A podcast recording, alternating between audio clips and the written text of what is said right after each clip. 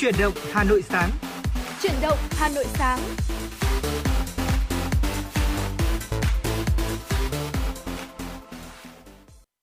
Xin chào quý vị thính giả, bây giờ đang là 6 giờ 30 phút và chúng tôi là Tuấn Kỳ và Thu Thảo. Rất vui được gặp lại quý vị thính giả trong chương trình truyền động Hà Nội sáng đã được phát sóng trên tần số AM 96 MHz của Đài Phát thanh và Truyền hình Hà Nội và chương trình cũng được phát trực tuyến trên trang web hanoitv.vn thưa quý vị.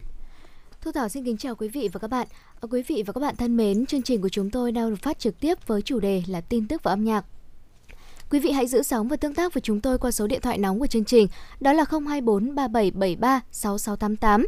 Quý vị và các bạn có vấn đề quan tâm cần chia sẻ hoặc có mong muốn được tặng bạn bè hay là người thân một tác phẩm âm nhạc yêu thích hay là một lời nhắn yêu thương thì cũng có thể chia sẻ với chúng tôi qua số hotline này quý vị nhé. Ngoài ra thì chúng tôi có một trang fanpage ở trên Facebook có tên là Truyền động Hà Nội FM96. Chúng tôi xin được nhắc lại số điện thoại nóng của chương trình đó là 024 3773 6688. Vâng và không biết là ngày hôm nay ra đường thì Thu Thảo cảm thấy thế nào nhỉ? Dạ vâng thưa anh Tuấn Kỳ là hôm nay sáng nay khi mà đi ra đường thì tôi cảm giác là trời hình như là đã rét hơn hôm qua rất là nhiều rồi. Ừ. Hôm qua khi mà đi ra đường thì tôi vẫn còn cảm thấy chỉ là hơi lạnh một chút thôi, thế nhưng mà hôm nay là trời rét thật rồi đấy ạ. Vâng. Vậy thì không biết là nhiệt độ hôm nay ở Hà Nội sẽ như thế nào và thời tiết trong cả ngày hôm nay sẽ diễn biến như thế nào đấy ạ? Ngày hôm nay thì nhiệt độ thấp nhất sẽ là dao động trong từ khoảng từ 10 đến 13 độ và nhiệt độ cao nhất sẽ là từ 22 cho đến 24 độ. Và phải nói là sáng thì sẽ có sương, ngày thì nắng, đêm thì à, không mưa.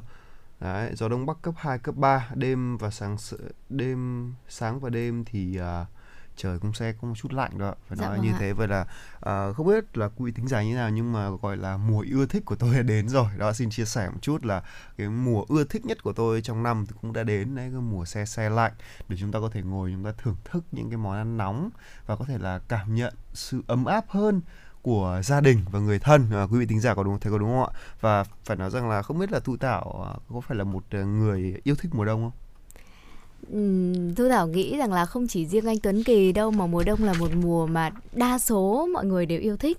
Tại vì nó sẽ không bị quá là nóng nắng nắng gay gắt như mùa hè mà nó sẽ có một chút gì lạnh đó. Giống như anh Tuấn Kỳ chia sẻ đó là trong cái thời tiết như thế này mình sẽ có cảm giác là muốn được xích lại gần với mọi người hơn được chia sẻ mọi người hơn đó. Đúng như thế. Thế nhưng mà trong thời tiết lạnh như thế này thì mọi người rất là dễ gặp phải những vấn đề về sức khỏe của bản thân mình. Ờ, chính vì vậy là ờ, quý vị hãy lưu ý là trang bị cho mình những cái kiến thức và những bộ quần áo thật là dày để có thể bảo vệ sức khỏe cho bản thân mình trong mùa lạnh này quý vị nhé vâng phải nói thật là tôi thích mùa đông ở một cái điểm ấy là cũng như thu thảo vừa mới nói đó là chúng ta có thể xích lại gần nhau hơn ừ. đúng không nào? Và chúng ta cảm nhận cái hơi ấm rõ ràng hơn. Nhưng mà có lẽ là trong tất cả các mùa ấy, thì không có mùa nào mà có thể cảm nhận rõ cái tình yêu thương hơn là mùa covid phải nói thật là như thế đúng không ạ? Chúng ta cảm nhận được uh, hơi ấm của hơi ấm của tình nghĩa đồng bào rõ ràng nhất trong cái mùa covid này. Đấy. Và vừa, thời gian vừa qua thì tôi có đọc và tôi có biết được đến một cuốn sách rất đặc biệt. Ừ. đó là một cuốn sách ảnh về uh, chống covid. Và đây là cuốn sách đã đạt được giải thưởng là thông tin đối ngoại. Đó. Và tiếp nhiếp ảnh gia Nguyên Á là người truyền đạt tải những cái thông điệp là tinh thần đoàn kết, ý chí kiên cường của người dân Việt Nam của cuốn sách là Tinh thần Việt và cuộc chiến chống đại dịch Covid-19 và cuốn sách ảnh à, Tinh thần Việt và cuộc chiến chống Covid-19 của tác giả nhiếp ảnh à, của nhiếp ảnh Nguyên Á do nhà xuất bản Thông tấn xã Ấn Hành thì đã đoạt giải ba à, giải thưởng toàn quốc về thông tin đối ngoại à, thước phim chân thực về cuộc chiến chống đại dịch Covid-19. À, sau hơn 3 thập kỷ cầm máy thì nhà nhiếp ảnh gia Nguyễn Á được ghi nhận rất nhiều bởi các giải thưởng trong nước. Ở trong tình hình dịch bệnh phức tạp thì anh tới thôn Hạ Lôi ở Mê Linh, Hà Nội, bệnh viện Bạch Mai Hà Nội, bệnh viện nhiệt đới uh, Trung ương và Hà Nội và bệnh viện trợ giấy thành phố Hồ Chí Minh để uh, ghi ghi nhận về thực tế đó. Dạ vâng thưa quý vị, ở cuốn sách ảnh này là tập hợp của hơn 400 bức ảnh tại nhiều điểm nóng trên cả nước trong những thời khắc đặc biệt từ tháng 2 năm 2020 cho đến tháng 6 năm 2020 và tác giả Nguyễn Á đã thực hiện bộ sách ảnh với tựa đề là Tinh thần Việt và cuộc chiến chống đại dịch Covid-19. Tác phẩm thì gồm 3 phần, đó là Y Đức Việt, những chiến sĩ tuyến đầu chống dịch COVID-19, những nỗ lực của lực lượng an ninh quốc phòng trong đại dịch COVID-19 và tinh thần quyết tâm, niềm tin của toàn dân để chiến thắng đại dịch. Và trước đó thì tác giả đã tổ chức ra mắt sách kết hợp với giới thiệu triển lãm những bức ảnh trong cuốn sách này tại Hà Nội. Và đó đều là những hình ảnh nêu bật lên tinh thần và ý chí quyết tâm của đội ngũ y bác sĩ trên tuyến đầu chống dịch bệnh. hay là trong những khu cách ly và cán bộ chiến sĩ thuộc các lực lượng vũ trang và dân quân làm nhiệm vụ ở trên tuyến biên giới. Và bên cạnh đó thì cuốn sách còn gồm có một số bài viết nữa của các bác sĩ đầu ngành và những người trực tiếp tham gia tuyến đầu trong phòng chống đại dịch Covid-19 đấy ạ. À, tiến sĩ à, Trần Đoàn Lâm là nguyên giám đốc tổng biên tập của nhà xuất bản Thế giới cũng là thành viên của ban chấm giải hạng mục sách của giải thưởng à, toàn quốc về thông tin đối ngoại cho biết là tác phẩm được thực hiện rất là công phu, à, đáp ứng tính thời sự trong khi là cả nước à, đều tham gia chống dịch Covid-19 đó ạ. À, cuốn sách thực sự như là bộ phim tư liệu ghi lại thời điểm đáng nhớ và đầy khó khăn cũng như là chứa đựng rất nhiều khoảnh khắc hào hùng trong chiến dịch chống Covid-19 của Việt Nam những năm năm qua và từng tác phẩm cho thấy là tác giả đều gọi là không quản ngại nguy hiểm để ra tuyến đầu và thực hiện những bức ảnh sinh động và chân thực cho cuộc chiến này, ông Lâm có nói. Bên cạnh đó thì tinh thần Việt và cuộc chiến chống đại dịch Covid-19 còn phản ánh mọi nỗ lực của chính quyền và người dân thể hiện ý chí quyết tâm sự gắn bó keo sơn, tình quân dân, đồng bào của người Việt trong gian khó. Và phải nói rằng là trong một trong cái khoảnh khắc khó khăn như thế này thì có mấy ai nghĩ đến cái chuyện là sẽ gọi là lưu giữ lại khoảnh khắc này đâu đúng không nào? Dạ vâng ạ. Và thế nhưng mà các cái tác giả Nguyên Á nói chung này hay là các phóng viên, các biên tập viên của chúng ta nói riêng, ừ. họ không ngoại không quản ngại ngày đêm đó hy sinh vất vả để có thể lưu lại những khoảnh khắc đáng nhớ này của dân tộc vì đúng thật là đây là một cơn bão covid 19 đã quét qua phải gọi là mọi mặt của đời sống xã hội rồi đúng không ừ. ạ thế nhưng mà bão càng to bao nhiêu thì tình nghĩa đồng bào lại càng ấm hơn bấy nhiêu đó là một câu châm ngôn mà tôi luôn nhắc đi nhắc lại mỗi khi mà tôi dẫn về Covid-19 hay là dẫn về những câu chuyện cảm động của Covid và phải nói đúng là như thế thật và tôi tin rằng là đến một ngày nào đó thì có lẽ là không không xa đâu, có lẽ chỉ đến Tết này thôi, tôi mong là đến Tết này thôi, chúng ta có thể ăn một cái Tết đẹp nhất, vì đó là cái Tết chiến thắng, được không ạ? Dạ vâng, à, có thể nói rằng là nếu như mà không có sự dấn thân và hy sinh của những nhà nhiếp ảnh, nhà nhiếp ảnh hay là những nhà báo phóng viên đó thì có lẽ là chúng ta sau này á, chúng ta sẽ khó có thể nhìn lại những cái khoảnh khắc mà có lẽ là cả cuộc đời chả bao giờ gặp lại một lần nào nữa. Đấy, cũng chưa cũng có thể là chưa chắc được gặp lại ừ. và hãy mong rằng đừng gặp lại. Vâng. Thực ra là cũng không tôi cũng rất là ngại cái, cái bạn covid này rồi cho nên là có lẽ là chúng ta sẽ trước gọi là chúng ta sẽ mong rằng là anh biến mất luôn. Đấy, đối bản thân tôi là như thế. Và ngay bây giờ thì à, trước khi đến với những thông tin mà chúng tôi sẽ cập nhật đến cho quý vị trong bản tin buổi sáng ngày hôm nay, hãy cùng thưởng thức một giai điệu âm nhạc. Xin mời quý vị cùng thưởng thức ạ.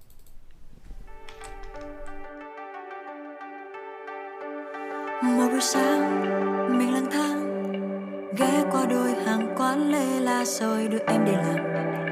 Tạt ngang mua ly cà phê. Một buổi sáng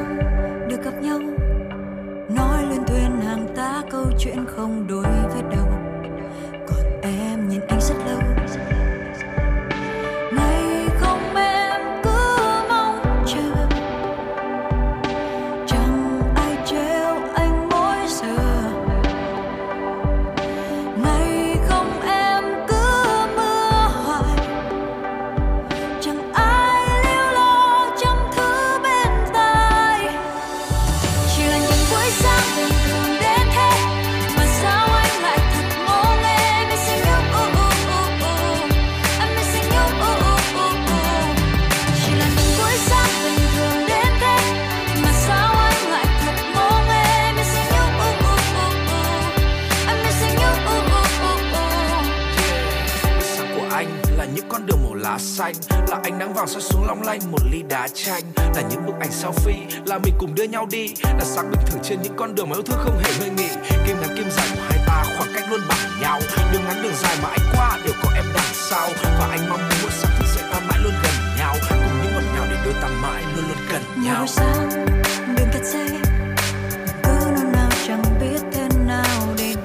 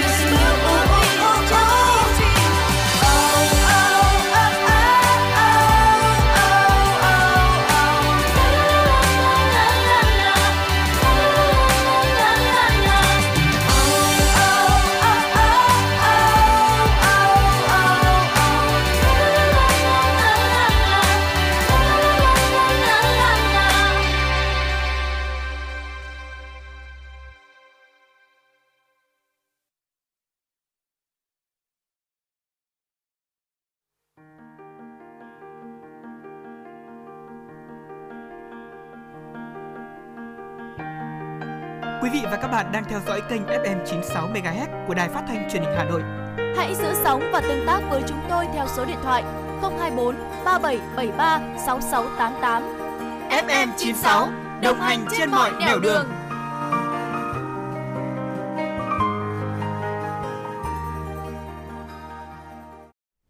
Vâng thưa quý vị, ngay sau đây sẽ là một số những thông tin chúng tôi sẽ cập nhật để cho quý vị trong chương trình buổi sáng ngày hôm nay. Vâng, xin mời Thu Thảo ạ. Dạ vâng thưa quý vị và các bạn, vào sáng ngày mùng 2 tháng 12, Phó Chủ tịch Ủy ban nhân dân thành phố Hà Nội Nguyễn Mạnh Quyền đã tới chứng kiến lễ ra mắt tuyến xe buýt điện thí điểm do công ty trách nhiệm hữu hạn dịch vụ vận tải sinh thái Vinbus vận hành. Đây là tuyến vận tải hành khách công cộng đầu tiên tại Việt Nam được sử dụng năng lượng sạch bằng động cơ điện. Phát biểu tại buổi lễ, Phó Chủ tịch Ủy ban nhân dân thành phố Nguyễn Mạnh Quyền cho biết, trong thời gian qua, thành phố Hà Nội, các sở ngành và đơn vị vận tải trên địa bàn đã tích cực triển khai nhiều giải pháp để mạng lưới xe buýt thủ đô ngày càng đáp ứng tốt hơn nhu cầu đi lại của nhân dân. Tuyến xe buýt điện đầu tiên có dấu hiệu E03 chạy qua các tuyến đường trung tâm, kết nối phía đông và phía tây Hà Nội với 15 điểm dừng bao gồm Mỹ Đình, Nguyễn Hoàng, Phạm Hùng, Khuất Duy Tiến, Trần Duy Hưng, Nguyễn Trí Thanh, Huỳnh Thúc Kháng, Thái Hà, Chùa Bộc, Phạm Ngọc Thạch, Đại Cổ Việt, Trần Khát Trân, Cầu Vĩnh Tuy, Ion Mall Hà Đông. Xin lỗi quý vị, Ion Mall Long Biên, Cổ Linh, khu đô thị Ocean Park. Tần suất hoạt động của các tuyến từ 15 đến 20 phút một chuyến, hoạt động xuyên suốt từ 5 giờ sáng đến 21 giờ đêm hàng ngày. Thưa quý vị là chủ phương tiện không phải trả chi phí khi gắn thẻ cho lần lắp đặt đầu tiên trước ngày 31 tháng 12 năm 2021. Sau ngày này, à, chủ phương tiện sẽ phải trả phí. Theo Tổng cục Đường bộ Việt Nam đến nay thì đã có 112 trạm thu phí trên toàn quốc đưa vào vận hành hệ thống là thu phí điện tử không dừng và đảm bảo là chủ phương tiện chỉ cần sử dụng một thẻ đầu cuối để lưu thông qua tất cả các trạm có lắp đặt hệ thống thu phí không dừng không dừng chủ phương tiện không phải chi, chi trả chi phí cho lần lắp đặt đầu tiên trước ngày 31 tháng 12 năm 2021. Sau khi này thì chủ phương tiện sẽ phải trả chi phí cho các nhà cung cấp dịch vụ thu phí. À, mức phí từ sau ngày 31 tháng 12 năm 2000 sau ngày 31 tháng 12 là 135.000 đồng và người dân có thể gọi là dán thẻ thu phí không dừng tại các trạm thu phí hoặc các trung tâm đăng kiểm. À, người dân có thể dán thẻ thu phí không dừng tại các trạm thu phí hoặc các trung tâm đăng kiểm đó thưa quý vị. Thưa quý vị và các bạn, tính đến 14 giờ chiều ngày 1 tháng 12, cả nước đã tiêm hơn 123,5 triệu liều vaccine phòng COVID-19.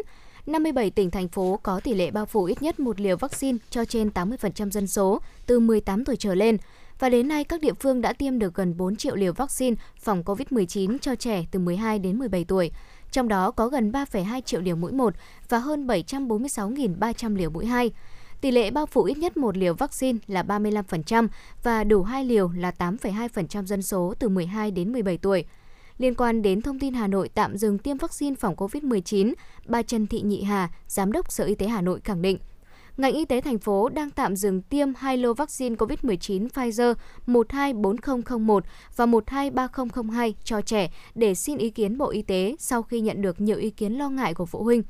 Các lô vaccine khác vẫn được triển khai tiêm bình thường. Sở Y tế cũng đã tiếp thu và tiến hành giả soát lại tất cả các khâu trong vấn đề tiêm chủng. Thưa quý vị, trước tình hình cả nước ghi nhận số ca tử vong tăng cao, còn lại là tại thành phố Hồ Chí Minh, à, tỷ lệ tử vong cũng tăng lên đến 3,9%. Bộ Y tế đã quyết định điều động 14 bệnh viện chỉ chi viện cho thành phố Hồ Chí Minh và 10 tỉnh thành phía Nam. Đây là hai lần hai Bộ Y tế chi viện nhân lực chống Covid-19 cho các tỉnh phía Nam. Theo đó thì các bệnh viện tuyến cuối như bệnh viện Trợ Rẫy, bệnh viện Trung ương Huế, bệnh viện Đại học Y Dược thành phố Hồ Chí Minh, bệnh viện Thống Nhất tiếp tục hỗ trợ chuyên môn về hồi sức tích cực cho các cơ sở y tế của thành phố Hồ Chí Minh.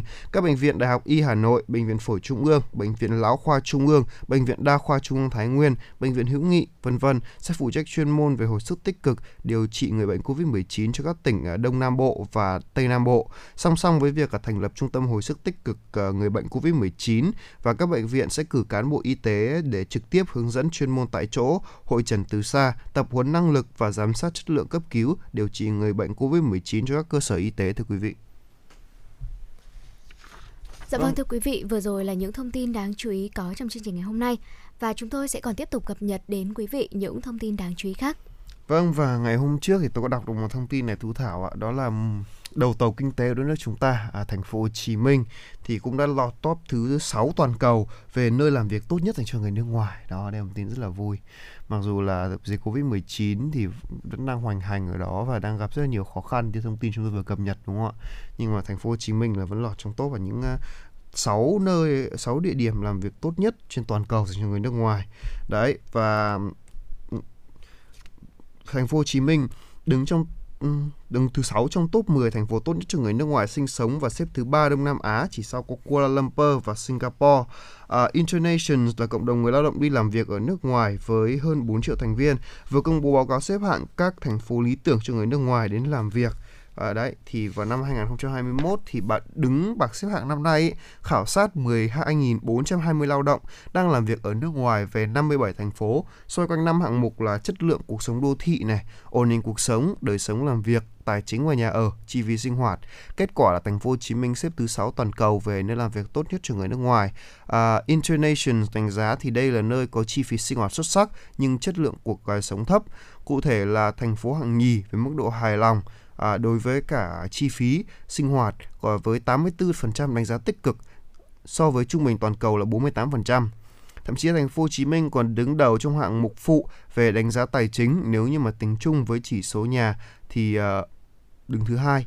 Theo đó thì 75% người nước ngoài nói rằng là thu nhập hộ gia đình à, khả dụng của họ là quá đủ để trang trải chi phí và 77% hài lòng với tình hình tài chính của họ. Dạ vâng thưa quý vị, ngoài ra thì thành phố Hồ Chí Minh còn có thành tích tốt về chỉ số đời sống việc làm đô thị, xếp hạng 10 và sự hài lòng tổng thể trong công việc là hạng 1. Tuy nhiên thì một số hạng mục về chất lượng cuộc sống như chúng tôi vừa đề cập thì lại ờ, được đánh giá là khá là thấp và thành phố Hồ Chí Minh có thứ hạng cuối trong 57 thành phố được khảo sát và nơi đây xếp thứ 52 về chỉ số chất lượng cuộc sống đô thị và đứng áp chót có nghĩa là hạng 56 đấy ạ. Chỉ sau Johannesburg về giao thông vận tải Gần 2 phần 3 người nước ngoài không hài lòng với yếu tố này và có 49% đánh giá về môi trường đô thị tiêu cực. Ở chất lượng môi trường có thể thách thức, ví dụ như là ô nhiễm, thiếu tái chế và tiếng ồn. Dù có một số chỉ số thuộc nhóm cao nhất ở lẫn thấp nhất, thế nhưng mà về tổng thể thì thành phố Hồ Chí Minh lại có thang điểm hạnh phúc cao nhất trong 7 thành phố châu Á có mặt trong bảng xếp hạng, theo sau là Kuala Lumpur, Bangkok và Hồng Kông. Có 77% người nước ngoài cho biết dễ dàng kết bạn mới ở nơi đây, 74% hài lòng so với cuộc sống xã hội và có đến 93% đánh giá người bản địa thân thiện với người nước ngoài. Ở cho dù là 80% thừa nhận là khó học được tiếng Việt, nhưng có 77% nói rằng vẫn sống được dễ dàng và không cần biết ngôn ngữ bản địa tại nơi đây. Và trong bảng xếp hạng năm nay thì Kuala Lumpur đã dẫn đầu thế giới và là nơi lý tưởng nhất dành cho người nước ngoài đến để làm việc. Ở các thành phố châu Á khác thì có Singapore đứng hạng 5, Bangkok đứng hạng 11, Thượng Hải hạng 13, Hồng Kông hạng 46 và Tokyo hạng 53. Hầu hết các thành phố của châu Á được nêu trong khảo sát đều được đánh giá tốt nhất trên thế giới về khả năng định cư, tài chính và nhà ở, nhưng mà cũng như chi phí sinh hoạt tại địa phương. Tuy nhiên thì Tokyo và Hồng Kông vào danh sách à, 10 thành phố bị đánh giá là tệ nhất do điểm thấp ở hạng mục là định cư và chi phí sinh hoạt thưa quý vị. Dạ vâng thưa quý vị, vừa rồi là những tin tức đáng chú ý có trong buổi sáng ngày hôm nay. Thưa quý vị, nếu như quý vị có những vấn đề quan tâm cần chia sẻ hay là có những yêu cầu âm nhạc gửi đến cho chúng tôi thì quý vị cũng có thể tương tác với chúng tôi qua số hotline của chương trình là 024 3773 6688. Còn ngay sau đây trước khi đến với những thông tin tiếp theo, xin mời quý vị cùng thư giãn với những giai điệu âm nhạc của chương trình. Vâng. Có một à, vị thính giả đã yêu cầu à, một à, ca khúc, đó chính là có hẹn với Thanh Xuân, do giọng thể hiện của nhóm nhạc Monster, thưa quý vị.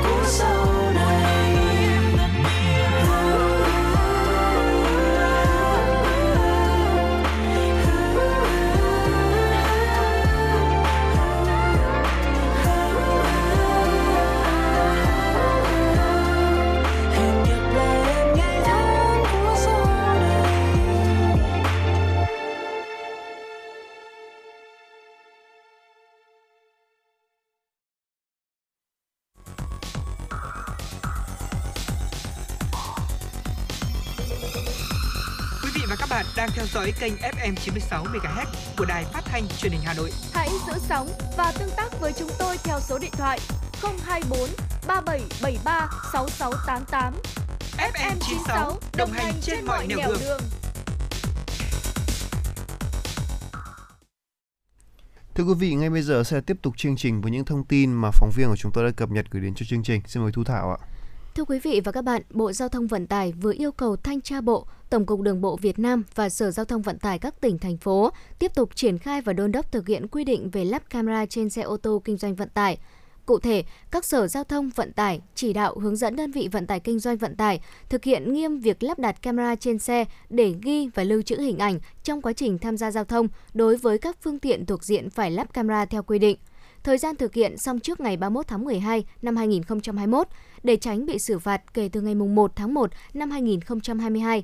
Theo thống kê, đến nay mới có hơn 25.000 trên tổng số 200.000 phương tiện phải lắp camera đã, đã lắp đặt, đạt khoảng hơn 12%, còn khoảng gần 88% số phương tiện chưa thực hiện.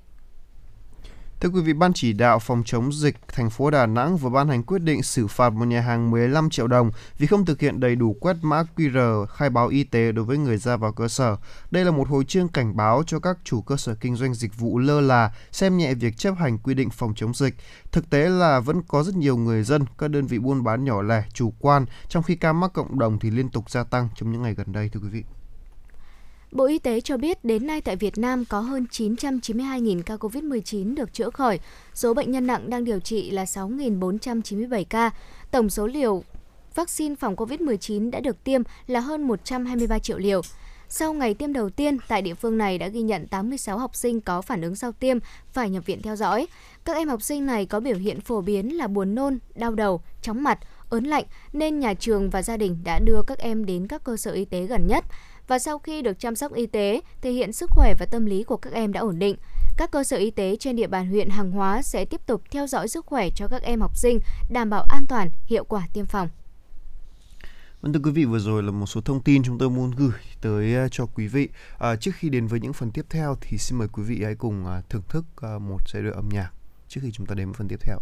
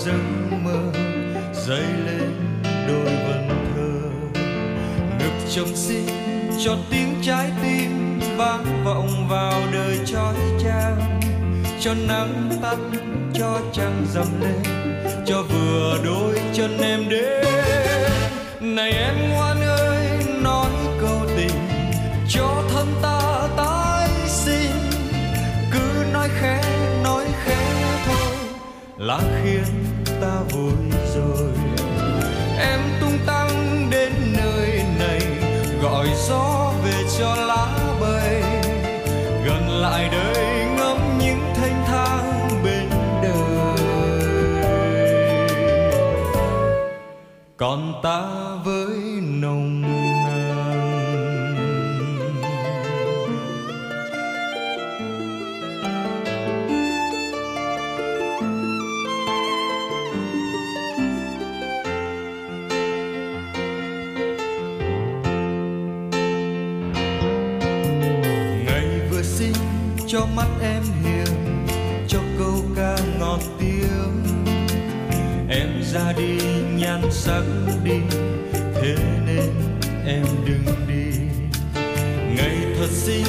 cho tiếng nói thưa, cứ dịu dàng dòng suối ngoan. Cho áo mới vuốt về bờ vai, cho tình lâng lâng ngày mai. Này em ngoan ơi, lắng nghe này cây xanh lên tiếng đời. Gió đã nói với lá non rằng mắt em trong ngần. Em ngoan ơi, hãy ra nhà trời đất ngập trong nắng vàng. Ngồi lại đây ngắm những hân hoan bên đời. Còn ta vơi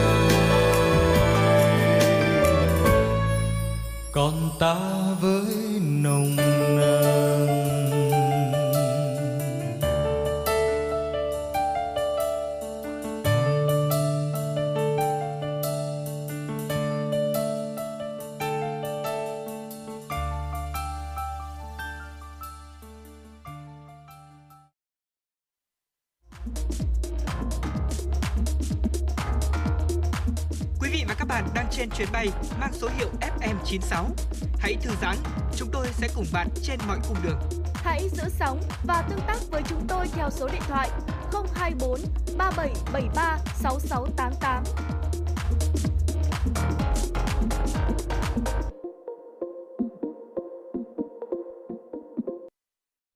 Vâng thưa quý vị, à, tiếp theo chương trình thì à, có lẽ là tôi muốn chia sẻ với quý vị đến một cái địa điểm hay là một cái gọi là sao ta? Một cái biểu tượng chăng của Hà Nội. Dạ vâng ạ. Một trong những cái biểu một trong những cái ừm, di tích của Hà Nội đó là cột cờ Hà Nội hay gọi là kỳ đài. Đây là công trình là rất là quan trọng trong quần thể di sản thế giới Hoàng thành Thăng Long Hà Nội được UNESCO công nhận vào năm 2010 đó ạ. Thưa quý vị, cột cờ Hà Nội là một bộ phận của kiến trúc thành Hà Nội và được vua Gia Long của Triều Nguyễn cho xây dựng từ năm 1805 tới năm 1812 và sau khi phá Hoàng thành Thăng Long cũ và xây dựng Bắc thành mới theo kiểu kiến trúc pho Ban. Công trình nằm trên trục thần đạo phía trước thành ở chính giữa hai cửa Đông Nam và Tây Nam, hiện nằm trong khuôn viên Bảo tàng Lịch sử Quân sự Việt Nam ở trên đường Điện Biên Phủ, quận Ba Đình. Ở Việt Nam thì chỉ còn 4 công trình thành lũy nhà Nguyễn để lại có cột cờ, đó là kinh thành Huế, thành Hà Nội, thành Sơn Tây và thành Nam Định. Ở kiến trúc cột cờ Hà Nội thì có hai phần chính bao gồm đế và thân cột. Vật liệu xây dựng chủ yếu là gạch đá. Các tầng đế của tầng 1 và tầng 2 có hình chóp vuông cụt, nhỏ dần và chồng lên nhau. Còn tầng 3 sẽ có 4 cửa và trừ cửa Bắc thì ba cửa còn lại đều đắp hai chữ Hán. Cửa Đông nghênh húc, đón nắng ban mai, ở cửa Nam hướng minh là hướng về ánh sáng, còn cửa Tây hồi quang là ánh sáng phản hồi. Từ tầng 1 đến tầng 3 đều có cầu thang dẫn lên và tầng 3 có thân cột cờ hình trụ gồm 8 cạnh thon dần lên phía trên, mỗi cạnh 2,13 m và với thân cao là 18,2 m.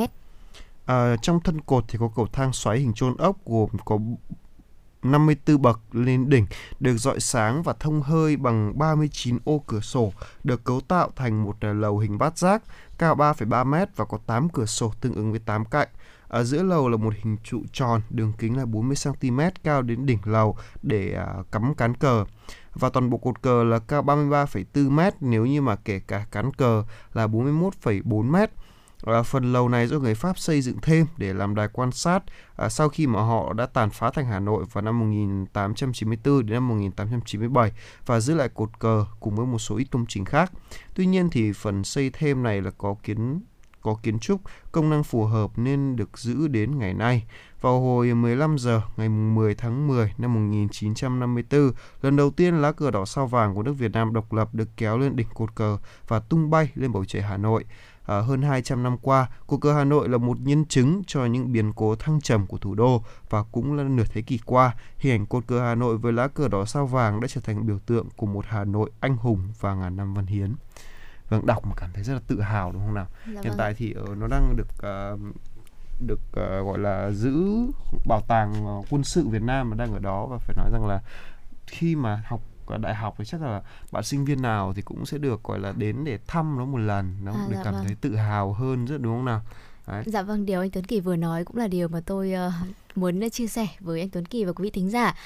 Vào những năm đại học năm 2 ạ thì tôi cũng được tới Bảo tàng Lịch sử Quân sự Việt Nam để mà chiêm ngưỡng những cái ờ, phương tiện vũ khí hay là những cái chiến lược quân sự mà nước ta đã áp dụng để chiến thắng um, địch đấy ạ thì quả thực là khi mà bước vào bảo tàng lịch sử quân sự Việt Nam và đứng trước cột cờ Hà Nội thì đúng như anh Tuấn Trì uh, đúng như anh Tuấn Kỳ vừa nói đó là chúng ta sẽ có một cảm xúc vô cùng là tự hào. Ừ phải nói là như thế rồi. Và thêm một điều nữa, tôi cảm giác là đây cũng là biểu tượng sự kiêu hãnh của người Hà Nội. Bởi vì là, kiểu, trong tháng 8 năm tháng mà Mỹ ném bom miền Bắc ấy, tôi cũng không nhớ là có lần nào mà cái cột cờ Hà Nội nó bị phá hủy không.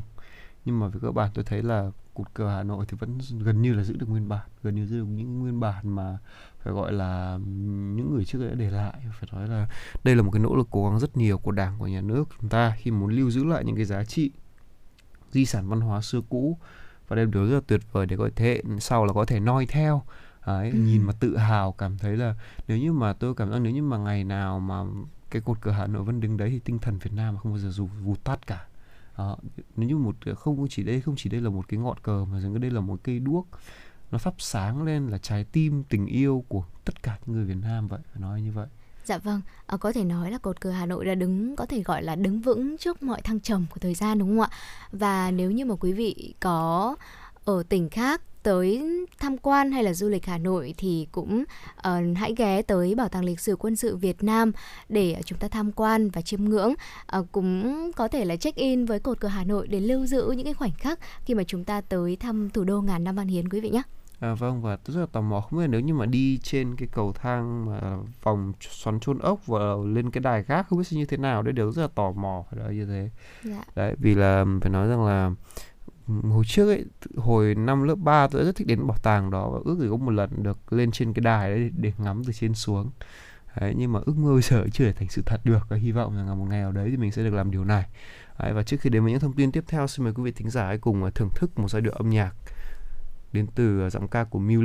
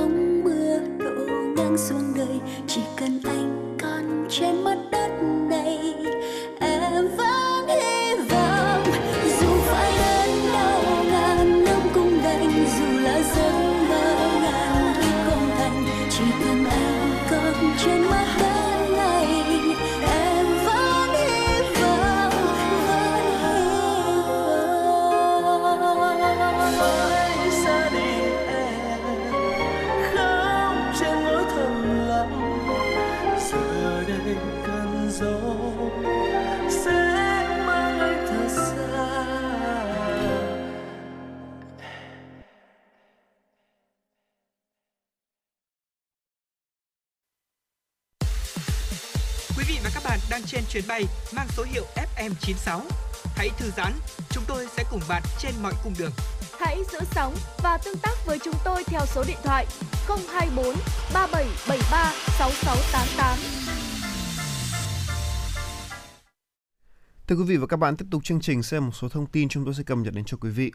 Thưa quý vị, ngày 2 tháng 12, tổ công tác của cơ quan điều tra Viện Kiểm sát Nhân dân tối cao đã tống đạt các quyết định khởi tố bị can, lệnh bắt giam, à, dẫn giải ba lãnh đạo cán bộ thuộc Công an và Viện Kiểm sát Nhân dân huyện Vũ Thư khoảng 11 giờ trưa cùng ngày để tổ công tác của cơ quan điều tra Viện Kiểm sát Nhân dân tối cao đã dẫn giải ông Nguyễn Đức Tuấn, 36 tuổi, trước khi bị khởi tố giữ chức vụ Phó trưởng Công an huyện Vũ Thư ra khỏi trụ sở đồng thời áp giải bà Phạm Thị Hiền trước khi bị khởi tố là Phó Viện trưởng Viện Kiểm sát Nhân dân huyện Vũ Thư cùng một kiểm sát viên của viện ra khỏi trụ sở là Nguyễn Hoàng Hà. Ba công bộ nêu trên bị bắt để tiếp tục điều tra, làm rõ hành vi có dấu hiệu phạm tội, làm sai lệch hồ sơ vụ án, vụ việc, quy định tại Điều 375 Bộ Luật Hình sự. Trước đó vào ngày 2 tháng 11 năm 2020, Cơ quan điều tra Viện Kiểm sát Nhân dân tối cao cũng đã khởi tố bị can, bắt tạm giam hai cán bộ thuộc Công an huyện Vũ Thư để điều tra do liên quan đến vụ án đàn em của Đường Nhuệ chém người gây thương tích nhưng lại không bị khởi tố để điều tra. Thưa quý vị và các bạn, ngày 1 tháng 12, tiến sĩ Ki Dong Park, trưởng đại diện Tổ chức Y tế Thế giới WHO tại Việt Nam, đã thông tin về căn cứ của việc tăng hạn sử dụng vaccine phòng COVID-19 Pfizer từ 6 tháng lên 9 tháng. Theo đó, sau thời gian tiếp tục nghiên cứu và phát triển sau giai đoạn phê duyệt ban đầu, các cơ quan quản lý vaccine quốc gia đã cập nhật các điều kiện phê duyệt sau khi xem xét các bằng chứng và dữ liệu khoa học mới do nhà sản xuất cung cấp. WHO đã xem xét và phê duyệt các điều kiện cập nhật này. WHO đồng ý phê duyệt gia hạn sử dụng vào tháng 8 năm 2021 và việc gia hạn sử dụng lên 9 tháng, áp dụng với tất cả các loại vaccine Pfizer được sản xuất kể từ khi được phê duyệt đầu tiên vào cuối tháng 12 năm 2020. Ông Ki Dong Park cũng khẳng định miễn là vaccine còn trong hạn sử dụng và được bảo quản trong các điều kiện đạt yêu cầu thì sản phẩm vaccine được coi là an toàn và hiệu quả để sử dụng.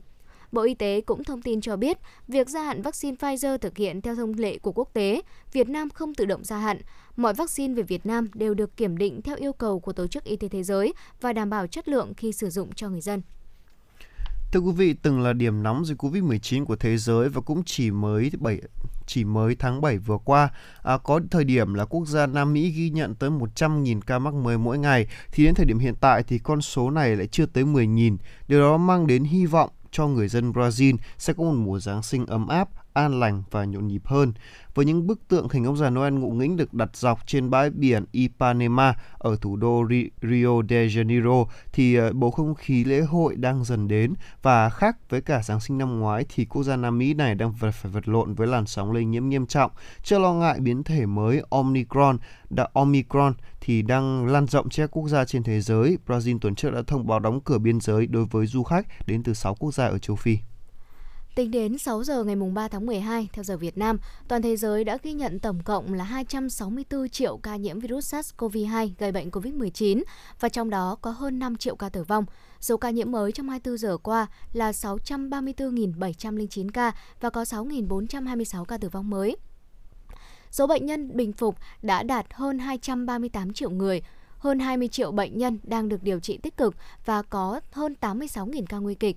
Trong 24 giờ qua thì Mỹ vẫn dẫn đầu thế giới về ca nhiễm mới COVID-19, Đức đứng thứ hai và tiếp theo là Anh. Nước Nga tiếp tục đứng đầu về số ca tử vong và tiếp theo là Ukraine. Nước Mỹ là quốc gia chịu ảnh hưởng nghiêm trọng nhất trên thế giới với tổng số ca nhiễm tại Mỹ đến nay đã là hơn 49 triệu người. Ấn Độ đứng thứ hai thế giới ghi nhận tổng số hơn 34 triệu ca nhiễm và trong khi đó Brazil xếp thứ ba với hơn 22 triệu ca bệnh và có 615.000 ca tử vong. Châu Á là khu vực chịu ảnh hưởng nghiêm trọng nhất của dịch COVID-19 với trên 82,3 triệu ca nhiễm, tiếp đến là châu Âu với trên 74 triệu ca nhiễm, Bắc Mỹ ghi nhận trên 59,37 triệu ca nhiễm và Nam Mỹ là trên 39,2 triệu ca, tiếp đến là châu Phi và châu Đại Dương. Và thưa quý vị, trước khi đến những phần tiếp theo của chương trình, xin mời quý vị cùng thưởng thức ca ca khúc Yêu và được yêu do giọng ca của Hồ Ngọc Hà thể hiện. Đây là yêu cầu của một thính giả thưa quý vị.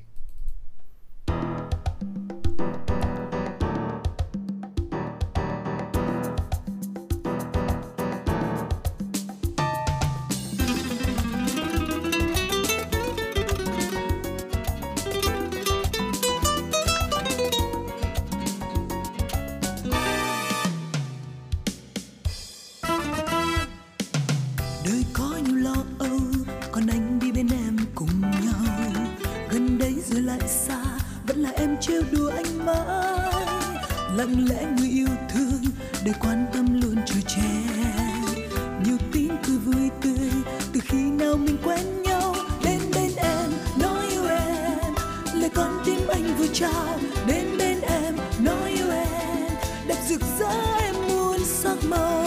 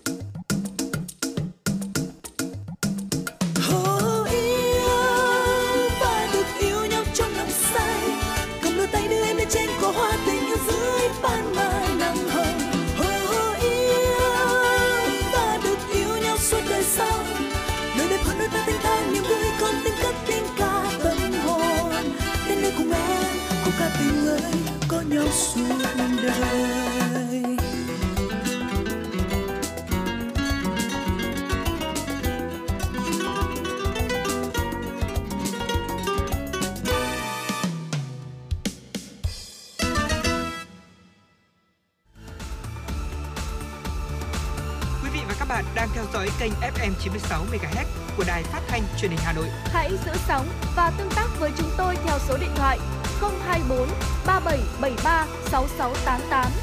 FM 96 đồng hành trên mọi nẻo đường.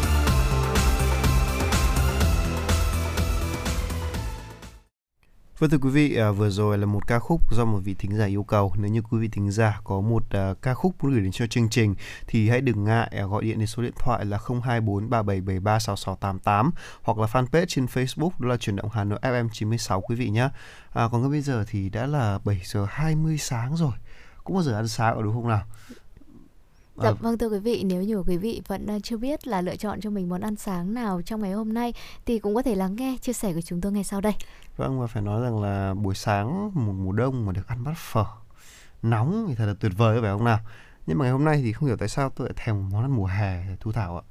Dạ vâng, Đó là cũng là phở Cũng là phở. nhưng là Nhưng phở mà- cuốn ạ. đúng là những là phở cuốn đúng là như thế đây là món phở cuốn rất là ngon và người ta thường nghe nói rất nổi tiếng ở trên ờ, con phố ngũ xã đúng không nào? Dạ ở vâng. tây á. Thì ờ, ngày hôm nay thì phải nói là về cái món phở cuốn này ấy, thì nó cũng giống như là nó cũng giống như các món cuốn khác thôi. Nó, và nó cũng kiểu cảm giác như một bát phở nhỏ vậy.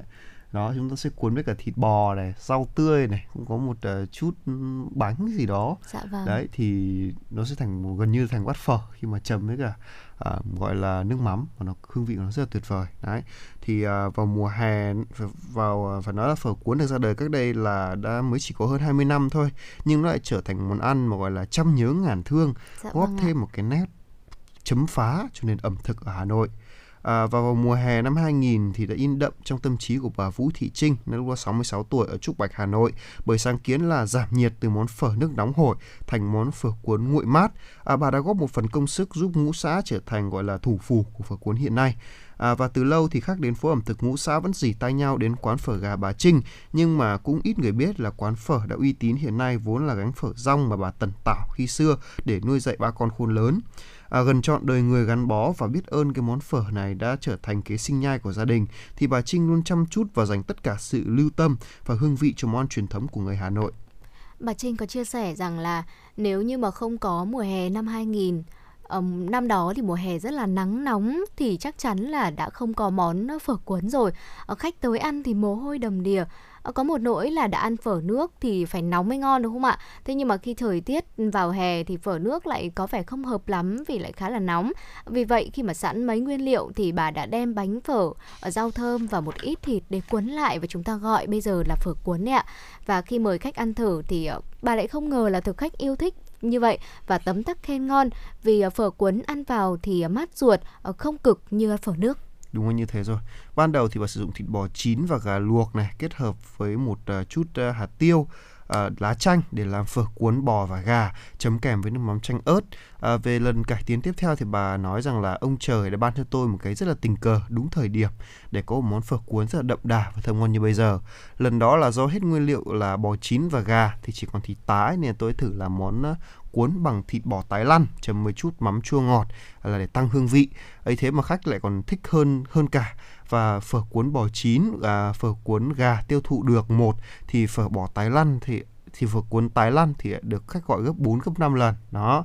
Và chỉ là các nguyên liệu rất là đơn giản thôi, món phở cuốn của bà Trinh bên cạnh đấy thì cái, đây cái món rất là quen thuộc với những cái món khác như là phở chiên phồng hay là phở chiên trứng, đã chiều lòng rất nhiều thực khách. Phải nói là cái món ăn này là mát ruột khi mùa hè sang, đúng không nào? Và bí quyết để níu níu giữ chân khách thì có lẽ nằm ở cái khâu mà chọn lọc từng nguyên liệu trong cái cuốn trong cái từng cuốn phở nhỏ xinh như vậy đó Dạ vâng thưa quý vị, anh Nguyễn Ngọc Khánh, con trai của bà Trinh đã tiết lộ rằng là ở tất cả nguyên liệu làm phở cuốn đều được lấy từ mối quen của gia đình. Uh, Bà Trinh thì luôn nhắc lại là phải kén các nguyên liệu tươi, ngon. Ở có như vậy thì làm nên phở cuốn mới ngon được ạ. Như bánh phở thì phải là loại vừa dai, mỏng và mềm. Ờ, làm sao mà khi cuốn thì sẽ không bị bộc nhân. Còn thịt bò thì sẽ phải là một loại thịt diềm thăn, mềm mại, cắt bản to. Khi thưởng thức cuốn phở thì thực khách sẽ cảm thấy Ờ, vị ngọt, thơm mềm và ngấm gia vị của miếng thịt dày dặn kết hợp với phở cuốn. Các loại rau gia vị cũng phải tươi sạch để khi mà kết hợp với thịt và bánh sẽ hài hòa nhất có thể, ờ, tinh tế để đủ sức chinh phục khẩu vị của người Tràng An và là người có rất nhiều tâm huyết và để kế nghiệp ừ, gia đình thì anh Khánh đã ấp dự định là mới cái loại cái phở cuốn này à, phở cuốn bò chín và gà mà mẹ anh đã cách đây làm cách đây 20 năm đấy là cội nguồn của cờ của phở cuốn hiện đại ngày nay. Và để thực khách gần xa có thêm cảm nhận thú vị về món ăn này à, phải nói rằng là có một câu ca dao như thế này. Lĩnh hoa yên thái đổ gốm bát tràng thợ vàng định công thợ đồng ngũ xã. Đấy thì phải nói đây là một câu ca dao khá là cũ rồi. À, tức là người dân ngũ xã kể về người dân ngũ xã ngày xưa ấy, đó là chuyên về làm nghề đồng đúng không nào? Và trải qua thời gian thì ngũ xã đã phát triển thành một à, phố ẩm thực và phải gọi là vang danh với món phở cuốn và ngoài quán phở của bà Trinh thì những cái tên như là Hưng Bền, Hương Mai, Trinh Thắng, Cuốn 31 đều khiến thực khách phải lưu tâm và sẽ thường xuyên ghé lại. À, phố ngũ xã thì lúc nào cũng tấp nập, đặc biệt là mỗi khi hè về, thực khách cần đến một món ăn nào mà thanh mát thì hãy tìm thì luôn luôn tìm đến cái món phở cuốn này. Ở một cuốn phở nhỏ xinh, trắng ngần thế nhưng mà gói trọn bên trong lại là vị dẻo thơm của gạo trắng bánh, à, của thịt bò mềm đậm và các loại rau thơm mát. Ờ, kết hợp với một bát nước chấm cay nhẹ nhẹ một chút, ờ, đủ vị chua ngọt thì sẽ là điểm sẽ sẽ là điểm nhấn cuối cùng không thể thiếu và tôn lên nét hài hòa trong mỗi cuốn phở và cách thưởng thức cuốn phở cũng có những cách riêng ờ, nhẹ nhàng chậm rãi và có lẽ là khi mà chúng ta ngồi ở bên các quán ăn chúng ta ăn phở cuốn và kết hợp với những câu chuyện ở bên bàn ăn thì quả là rất là thú vị đúng không ạ? Vâng, phải nói rằng là tự nhiên hôm nay tôi lại nổi hứng và muốn ờ, thưởng thức món phở cuốn vào giữa mùa đông như thế này. Nhưng mà đây là món ăn mà tôi không nghĩ chỉ ăn được vào mùa hè. Mùa đông ăn cũng là một trải nghiệm rất thú vị. Dạ vâng. Đó chúng ta vẫn có cảm giác mát vì là có thể là chúng ta sẽ gọi thêm một bát ờ, phở nóng nữa đi. Ăn kèm đó phở cuốn chấm nước mắm và phải nói là nếu như là bản thân tôi ấy, mùa đông thì tôi sẽ ăn khá là nhiều cho nên là để ăn một suất phở cuốn và phở nóng cùng một lúc chắc chắn tôi sẽ ăn được đấy đúng không ạ? Vâng và thưa quý vị à, vừa rồi là một số những chia sẻ của tôi hy vọng của chủ của tôi và thu thảo. Và hy vọng rằng là đây cũng sẽ là một uh, cái gợi ý cho quý vị trong bữa sáng ngày hôm nay à, và nếu như quý vị có một à, yêu cầu một à, ca khúc hay là có những à, câu chuyện à, muốn được kể thì hãy đừng ngại gọi điện cho số điện thoại đường dây nóng của chương trình đó là 024 3773 6688 quý vị nhé. Dạ vâng thưa quý vị, tới đây thì 60 phút của chương trình cũng đã trôi qua.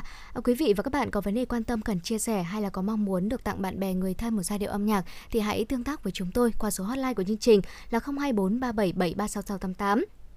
Và tới đây Thu Thảo và Tuấn Kỳ xin được gửi lời chào tạm biệt tới quý vị và chúc cho quý vị có một buổi sáng thật vui vẻ.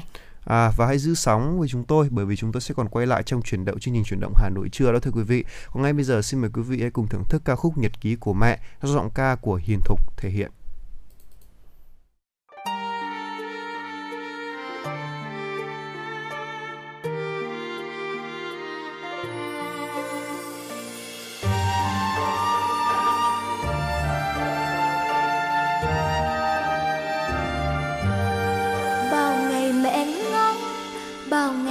Mẹ bao ngày mẹ mong con chào đời.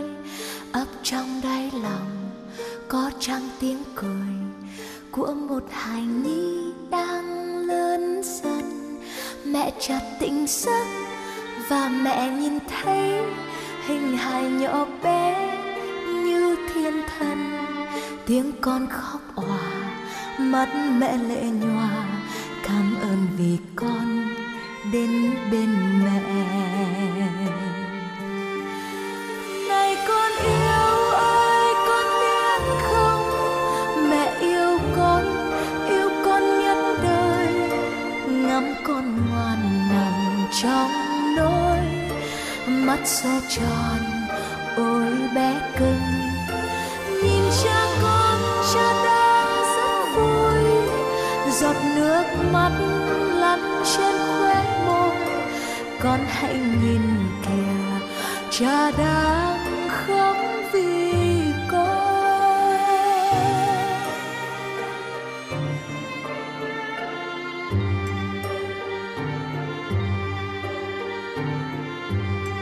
Một ngày tỉnh giấc, rồi mẹ chợt nghe, vụng về con nói câu, mẹ ơi, chiếc môi bé nhỏ thốt lên bất ngờ khiến tim mẹ vui như vỡ òa. Đây là mặt đất, đây là trời cao, đây là nơi đã sinh ra con. Bước chân bé nhỏ, bước đi theo cha, dấu chân đầu tiên trên đường.